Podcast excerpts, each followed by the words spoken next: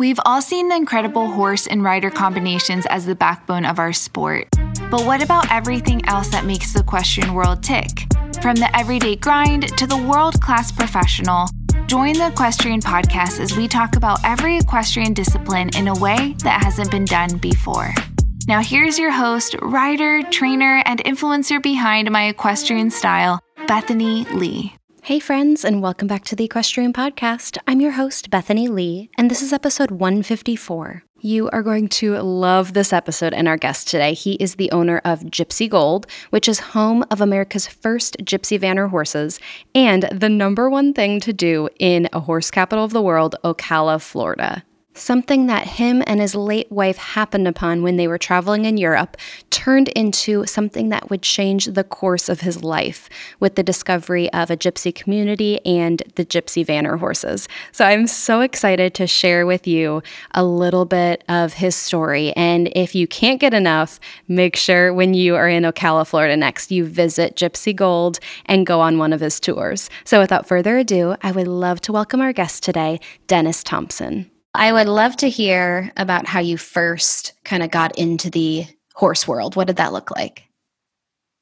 Well, my story is pretty interesting. I'm originally from Indiana, and my first home was a one room chicken coop with no heat, no water, two by four bunk beds built by my father. But it was a chicken coop full of love and, and parents who weren't defined by it. And my mother wound up with the first McDonald's in America with a hitching post in Amish country in Indiana. And my father's master's thesis turned into a text for high school industrial arts. I was an extreme animal lover as a child and encouraged to be by my mother. She would quiz me every day about animals. And they called me the guppy god in the fourth grade and take mason jars full of baby guppies to school and sell them for a nickel apiece. Neighbor, neighbor raised Shetland ponies back then in the 50s and I had a big willow tree in the front yard, and I would fashion bridles out of the willow branches and ride those ponies until they were, they were all barn sour. So I'd have to fall off of them before I got to the barn. And the neighbor caught me, you know.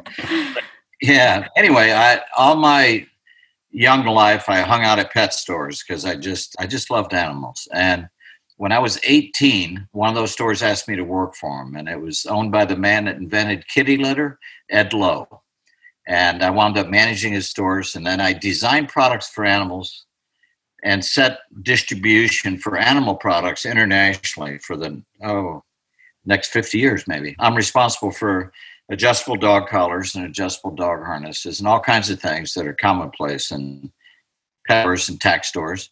I took Hamilton products and Quicksilver shampoo and Be Nice holders national in 1978. They were all three of those were in garages and I set their distribution internationally. I was with Hamilton for 23 years. And I married a woman in 1990 who shared my passion for animals. And within the next five years, we had approximately 700 animals. We had uh, giraffe and camels and zebras and giant tortoises and wallabies. Wow. We lived where Pat, yeah, we lived where Pat Parelli lives now. And and dimension to our relationship was international travel. We traveled all over the world, always together, and we would spend any personal time doing research on animals that were native to wherever we were traveling. And in 1995, we had stopped at a Shire center outside of London, and they were closed for the season. They said, if you'll come back and have dinner with us in our pub, we'll give you a private tour. So we got a private tour by a man named Phil Ball. He was the manager of the center, and and Phil was a professional horseman for 30 years, and drove the Courage Brewery hitch, the equivalent of Budweiser in England. And he owned a couple of shires at the center, and he had a two year old filly he was proud of, but he sold us the horse for 1,500 pounds and 1.70 exchange rate at the time. So it was 2,500 US dollars. And hmm. she looked like 701 to us. We could be a little impulsive. And, but we had never imported a horse and didn't know enough about shires. And Phil told us that even though it's known as the English Shire, he said it's the farmers in northern Wales that have a generational passion for the big horses. So off we go to northern Wales for the weekend, and we spend a lot of time in old stone barns and the breath of the giant horses in the cold air and the accents of the Welsh farmers and wine and cheese at night. I tell people on my tours it was terrible. Yeah. But, yeah, uh, sounds really rough. yeah, sounds really rough. Yeah, yeah. So we're discussing the cons of owning the largest horse in the world as we drive through Wales. Uh, big feed, of course. And the biggest one I've ever seen was a Shire named Samson that lives here, lived here in Ocala. in the Guinness Book of World Records. He was 22 hands tall and weighed 3,500 pounds. Wow. Yeah, a horse like that's intimidating. And, and you need to buy a special trailer. They eat a lot. And if you wanted, you could buy probably 10 Shires in America for what it costs you to bring one to America. So everything said, don't buy that Shire. But like I said earlier, we owned a giraffe, so we weren't discouraged very easily, you know. yep. So we crossed the border. Yeah, we crossed the border back into England near a town called Oswestry. We were in the countryside and we went through a roundabout and out the other side. And Cindy said, You see that little black and white horse? And I said, No, do you want me to go back? And she said, No. And then she changed her mind. She said, Yeah, let's do. So I turned around and went back and I parked on the side of the road and the little black and white horse saw us and he came running as hard as he could to say hello to us and we both fell in love with him. He looked like a little shire but without all those negative features and he was black and white to boot. He's unique looking and we could justify doing something stupid as long as nobody else has one and there's nothing like that in america so we thought we'll buy him and so we drove up the driveway where the little horse was and and introduced ourselves to the farmer and i have a picture of that moment actually in a uh, little room here in my barn. The farmer's dog is looking at me, and Cindy's asking the farmer. That little horse followed us right back up the driveway.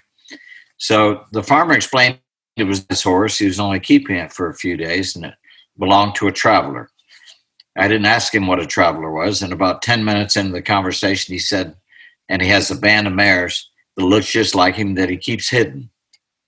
And you know, he was talking to two people with extensive background on animals and animal breeds and things like that. And you don't have a lot of something that looks the same unless somebody intends that to happen. And why does he hide them? So we we had questions and we asked if we could meet that man. And the farmer got in touch with him by cell phone. The gentleman came over and his name was Roy Evans and his horse's name was the log because uh, he looked like a log. And we talked to Roy for a few minutes and he invited us to his caravan and took a few steps towards his vehicle, looked back, and said, Don't worry, it's respectable. Yeah, yeah, yeah. I hadn't heard that in Amish country, so I wasn't sure what to make of that. So wow. we got in our yeah, we got in our car and laughed about it and said, Some things are worth dying for. We'll follow this guy, you know. So we followed him to what is a gypsy camp. We would later find out is called a caravan site. And we would find out in 1968 there was an act called the Caravan Act by the British government and it was an effort to settle these unique, colorful people. And they did what we did to the American Indian. They created reservations, basically. There's a hundred of them throughout Great Britain. They're called caravan sites. In England, they're called halt sites in Ireland. You can halt here and you can halt at the next one. Just don't halt in between. So it's a way of controlling a unique culture, you know. Wow, yeah. So the general public that general public doesn't go in caravan sites, and the police don't go in caravan sites unless they're in pursuit. And we don't know that, so we can go anywhere.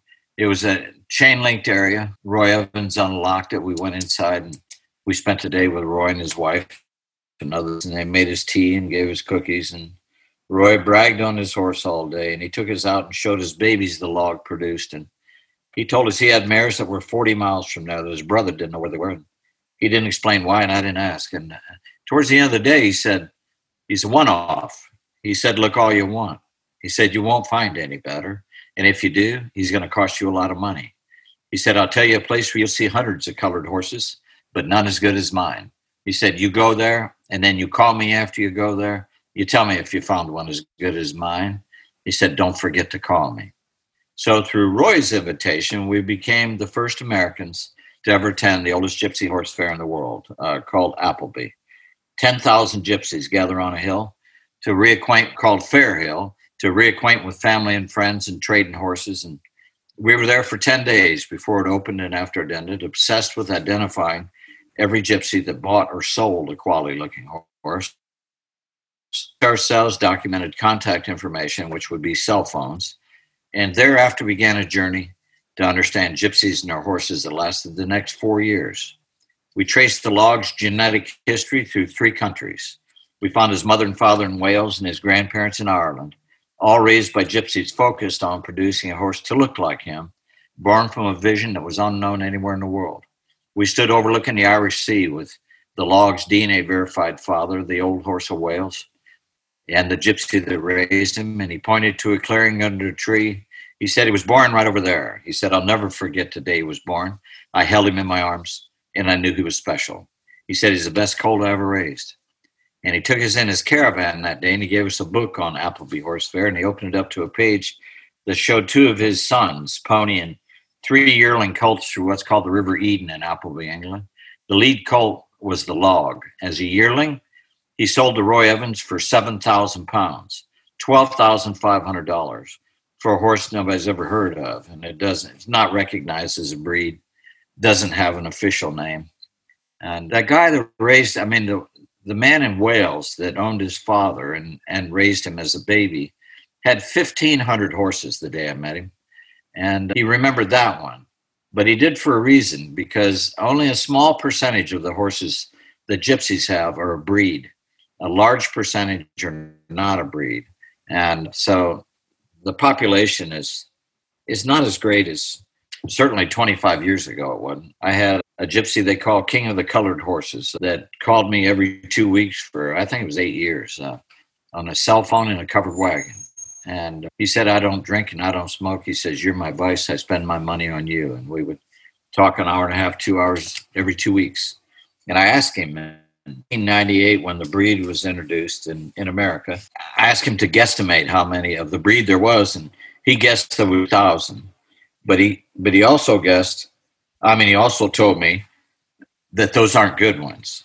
Only a percentage of those are going to be you know the ultimate of what the breed was envisioned to be so it's you know yeah yeah like so how did it get from that point to the Appleby horse fair and uh-huh. experiencing that for the first time to then being the founder of gypsy vanner yeah okay well we traced the log's heritage through three countries and and over the next two years i mean over the first two years we found homes for 700 animals.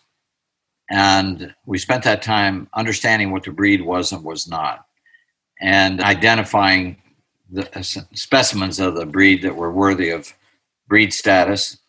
And over the next two years, well, we spent a million dollars to buy two out of three of the best stallions we ever found of 14 mares. 11 of the 14 mares are daughters of the best three stallions we ever found, and two are granddaughters of one of the breed's greatest sires called the lob-eared horse. He'd lob his ear to the side when he looked at you, and so it was, uh, you know, a once in a lifetime thing. It it has well. On a plane ride home from meeting the log, it was an eight-hour flight from London to New York, and and I was 46, and my wife was 42, and like I said, we had 700 animals at home. And I did we just discover a breed of horse? You know, you and me, a couple of freaks, you know. We we didn't know for sure right then, but there was this horse that looked specific, and he had babies that looked like they came from him, and we saw a couple of mares, and there were mares hidden and everything, but we didn't really we didn't know the details to that, but we knew a couple of things. Uh, my wife knew that we should walk towards it or or away from it, that it would change our life forever, and we both knew that if we walked towards it, we're walking into a culture that didn't invite us, who's been treated poorly for a long time. And we didn't know how long then, but we do now. It's been over a thousand years that these people have been treated with prejudice. So our, our effort has, uh, we wrote a mission and, and goals to achieve that are very culturally sensitive. And we have, foc- I have focused for the last 25 years on, on making sure that the honor goes to them. And, and, and I, I give tours, of course, on my farm and and you, you think it's just about horses, but it isn't really. It's it's a cultural experience and a horse experience. So anyway, it means a lot to me. So we imported the first two fillies.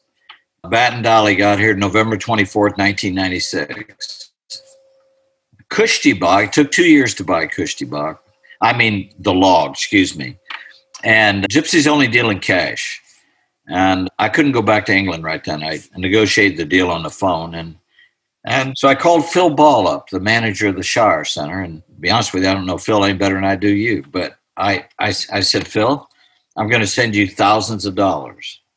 And I want you to take them to a man named Roy Evans take the money to a man named Roy Evans and give it to him and buy his horse named the Law and bring him back to the Shire Center and keep him there until I can figure out how to get him to America. And it worked. And when Roy Evans handed Phil the lead, he had tears in his eyes and he said, Cushti Bok. Same year, we got a Christmas card from a gypsy couple that we had met at Appleby Horse Fair. And most gypsies don't read and write, so we're surprised to get a Christmas card. And all it said was Cushti Bok. Hmm. That means good luck in their, that means good luck in their language. And so we thought that's the perfect name for the first of a breed. So we changed the log's name to Cushti Bok, and he became GV 00001, the first selectively bred horse raised by British gypsies in the world to be recognized as a breed, and the first Gypsy Vanner horse stallion in North America, Easter Sunday, 1997. Can I tell you an interesting uh, little side story to the first two in America? Yeah, I'd love it. Uh, I, okay, well, they got here November 24th, 1996, and they, New York, location of the USDA quarantine station and the last battle of the Revolutionary War. There was a rampart in Newburgh, New York, with 50 British soldiers. And George, George Washington sent Thomas Jefferson to attack that rampart with 400 men. That was the end of the Revolutionary War. So a rampart, the rampart's red glare, the bombs bursting in air. Anyway, so these horses arrive, and we, we live in Ocala, Florida, and of course we're uh, very excited about them getting here. And so we hook up a horse trailer. We're going to go drive and pick them up ourselves. And before we left town, we bought the thickest blankets we could find with hood of their heads and bumpers that go on their heads. Of course, uh, if they raise their head up and hit it on the ceiling, it won't hurt them, and leg wraps. And basically, we bubble wrapped them. And, and uh, at the quarantine station, they said they'd never seen a horse dressed like that before.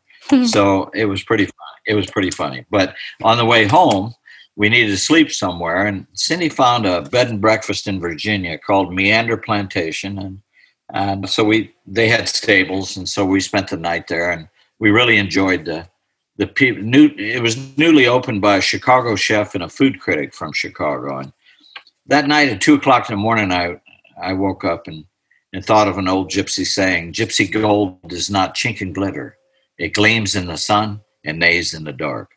I woke my wife up and said, Gypsy Gold, that's what we need to name our farm. She said, Go to sleep. So, anyway, so the next morning, we went down and did a new farm name presentation to the owners of Meander Plantation, and they loved it. And so Gypsy Gold it became. And, and the next day was Thanksgiving. And they said, Would you stay for Thanksgiving dinner? This is a Chicago chef and a food critic, so you stay, you know. Oh yeah. They said there'll be one of the yeah, they said there'll be one of the family join. Yeah. It was the King Ranch.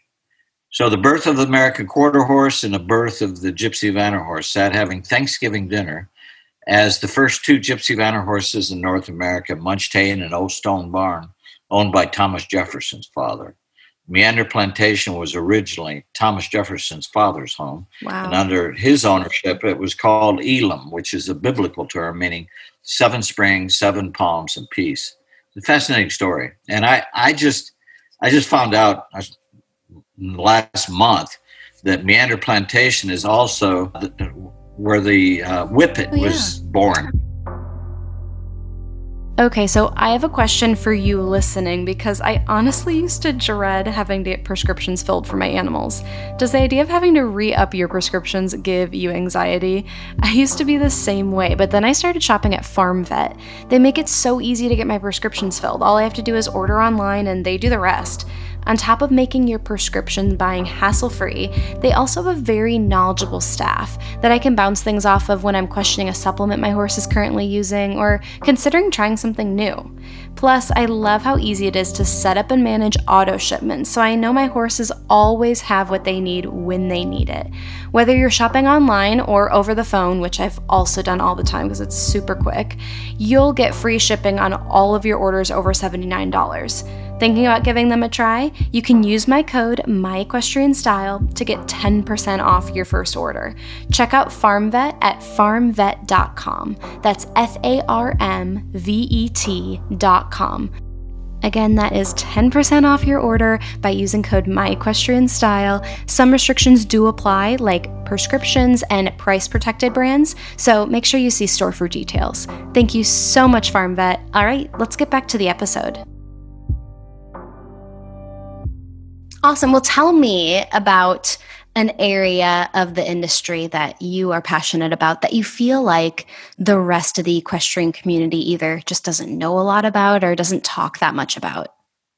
All right. So I spent my life, the process of designing products for animals is ide- identifying a problem and curing the problem. It's that simple, really.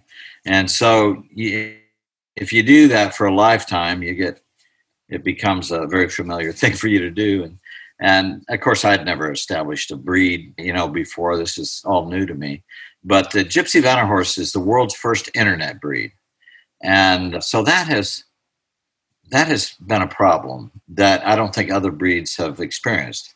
Multiple names, confusing messages, even confusing uh, confusing images, and so on. And and I, I think I said earlier that the man who raised the log had 1,500 horses. Well, 80% of his horses, at, at minimum, were raised for the restaurant business in Belgium, Holland, and France. So they're a commodity based animal of unknown heritage, but I can tell you they got smooth legged genetics in them, where the breed has nothing but hairy legged horses in it. And your uh, podcast here isn't long enough probably to go into all these details, but but so the establishing a breed in the age of the internet has been has been an issue because people communicate at a level that's unprecedented.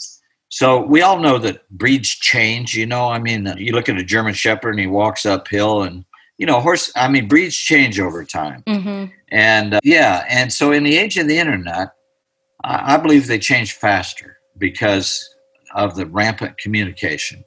And the way breed societies are structured, basically, they allow that to happen because they're they're clubs of people for a breed and they have a vote and they have a voice to change a breed or not change a breed, you know.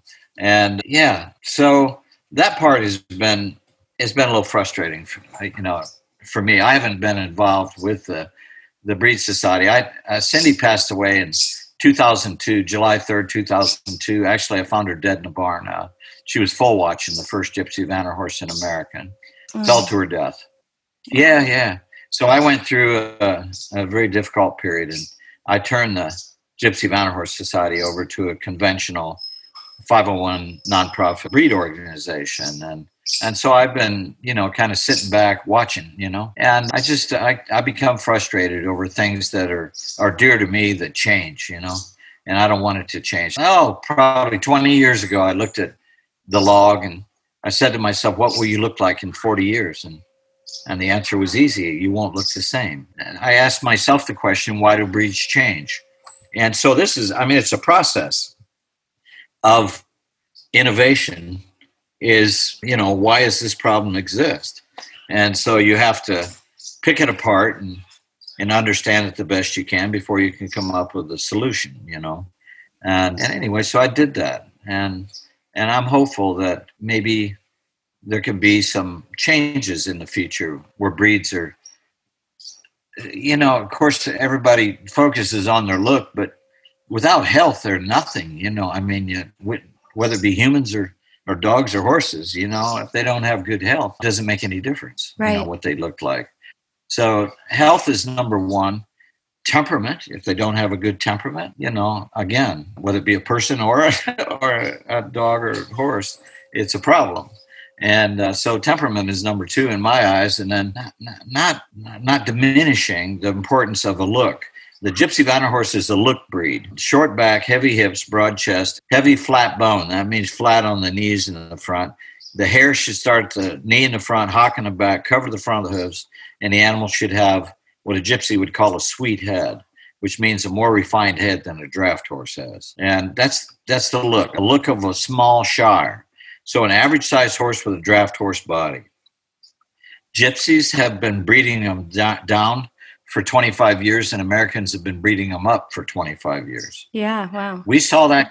Yeah, we saw that coming early on. And so we established the breed registry with named size ranges mini Vanner, classic Vanner, grand Vanner.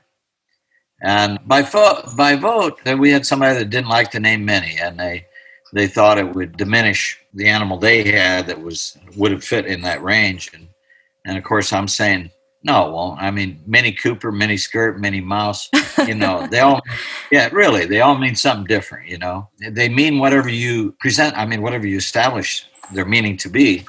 And, but anyway, so a vote took place and all those sub names were removed. Hmm. And I think that was a mistake. I think they still need to go back and put those names in. So stuff like that, yeah. Uh, that happens, you know, yeah. Um, Pretty frustrating. Me, yeah. T- tell me what you're working on right now with Gypsy Gold as far as making a space for more education and cultural center over by you. Well, Okay, yeah, Gypsy Gold. My tour, I give tours four days a week, and those tours have become the number one thing to do for TripAdvisor in Ocala, Florida. Wow, uh, they're number three, number three of visitor favorites in Central Florida, with Harry Potter number one, and they're in the top 10% of activities for TripAdvisor in the world. So I educate people for about an hour, uh, just like I'm talking to you, but it, of course, in a lot more extensive. And I'm 70. I tell them I have a problem to solve, and I turned 71 last January. And this January, I turned 84 because I've entered the dog years. You know?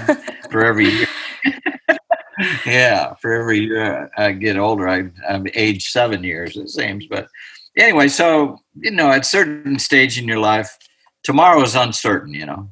And uh, so I don't, I don't want the effort to establish the Gypsy Vanner horse as it was envisioned to ever end. And so I'm turning my farm into a permanent education and cultural center with a lot of really unique things.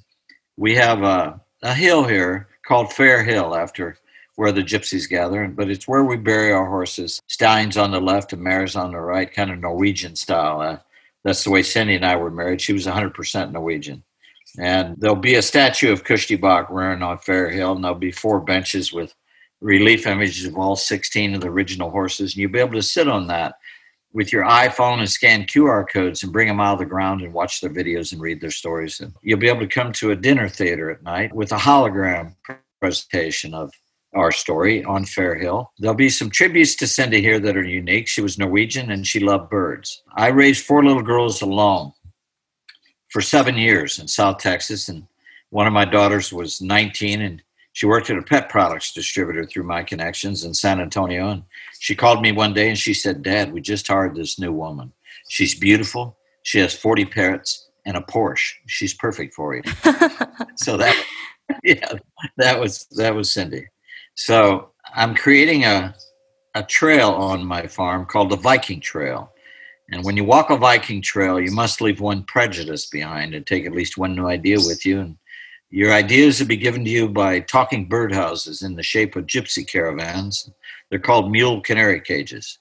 And uh, you'll pick a subject that is important to you and you'll push a button, and PhDs or authors on that subject will talk to you and give you ideas. And there'll be an evolution of keepsake photos on the Viking Trail, which are called wisdom walkers. And they're donkeys and llamas and goats and gypsy vanner horses named after human virtues like empathy and compassion and kindness and curiosity. And children will ride them or trek them, and the docents or teachers will teach the child the animal's name. And at the end of the trail, they'll get their picture taken. It'll be sent to them digitally. It says, I know empathy, I know compassion, with the definition of the word in the picture so they never forget it. And then there'll be a sanctuary here called 40 Parrots and a Porsche. It'll be, it's a beautiful, beautiful cage that exists in Vienna, Austria, at a palace next to the oldest zoo in the world. And Cindy's life story will be uh, there's four bump outs on the outside of the cage. This is a magnet. I have one bid so far, and it's seven hundred and eighty thousand dollars. Hmm. So this is a nice cage. Yeah, this is not your average cage. Yeah. So yeah, so that her story will be on the outside of these bump outs, and you as a visitor would be able to sit on the inside and read the stories of the birds with them. And they'll be color coded, and the bird will be wearing the color of his story. And and all these birds are characters at any given time, but they don't do it on cue. We have some that'll sing opera and do cry like a baby, and you know they mew like a cat and all this kind of thing. And And so you'll be able to push buttons uh, that where you can listen to the the things that bird says, and uh, you know, so interesting sanctuary for birds. And uh, we'll have a think tank to cure domestic and wild animal problems. We'll have a resource center for children where they can get grants and scholarships and job opportunities. We'll have a place here called the Kleinen Zoo. Uh, Kleinen is Norwegian for petting, and ZU is Celtic for ZOO. It's a kind word zoo. So there'll be a quote from Mr. Rogers at the entrance to the Kleinen Zoo, and there'll be uh, two goats in there named Nice and Kind, and a donkey named Mr. Rogers, and a rabbit named Please, and a llama named Thank You. And children will go in there while I'm giving their parents the initial part of the tour that's too educational for them, and they'll learn the importance of kind words and courtesy. So a lot of neat stuff, you know. That's so exciting. I think that that's mm-hmm. amazing what you're doing and kind of uh, full circle from your original story with being in Europe and and how that has really kind of changed the course of your life and what you do now. I like these people, and if I create an oasis of goodness with the name Gypsy connected to it, people, you know, maybe will take a minute to think a little differently about it, or, or at least you know, give them a chance to get to know them a little bit differently. I have very dear friends that I've had for 25 years and that are gypsies. And I have a lot of gypsies that come to my farm, and it's not uncommon at the end of the tour, they'll come to me and say, First place I've ever been in my life, I'm proud of my culture. And, and you know, so it makes me feel good. Yeah. Absolutely. Yeah. Well, so keep the breed what it was intended to be and, and give the honor to the people that created it. Uh, amazing. So yeah. I love that. Well, Dennis, thank you so much for taking the time to educate all of us listening about the Gypsy Vanner and everything you're doing at Gypsy Gold. I think it's incredible, and I wish you all the best. Thank you so much. Bye bye. All right, that is all I have for you today. Thank you so much for tuning in. If you liked what you heard, please take a minute and write a review on iTunes. I would so appreciate it. It helps people like you find the podcast and it helps me get some killer guests. Thank you so much, and I will talk to you next week.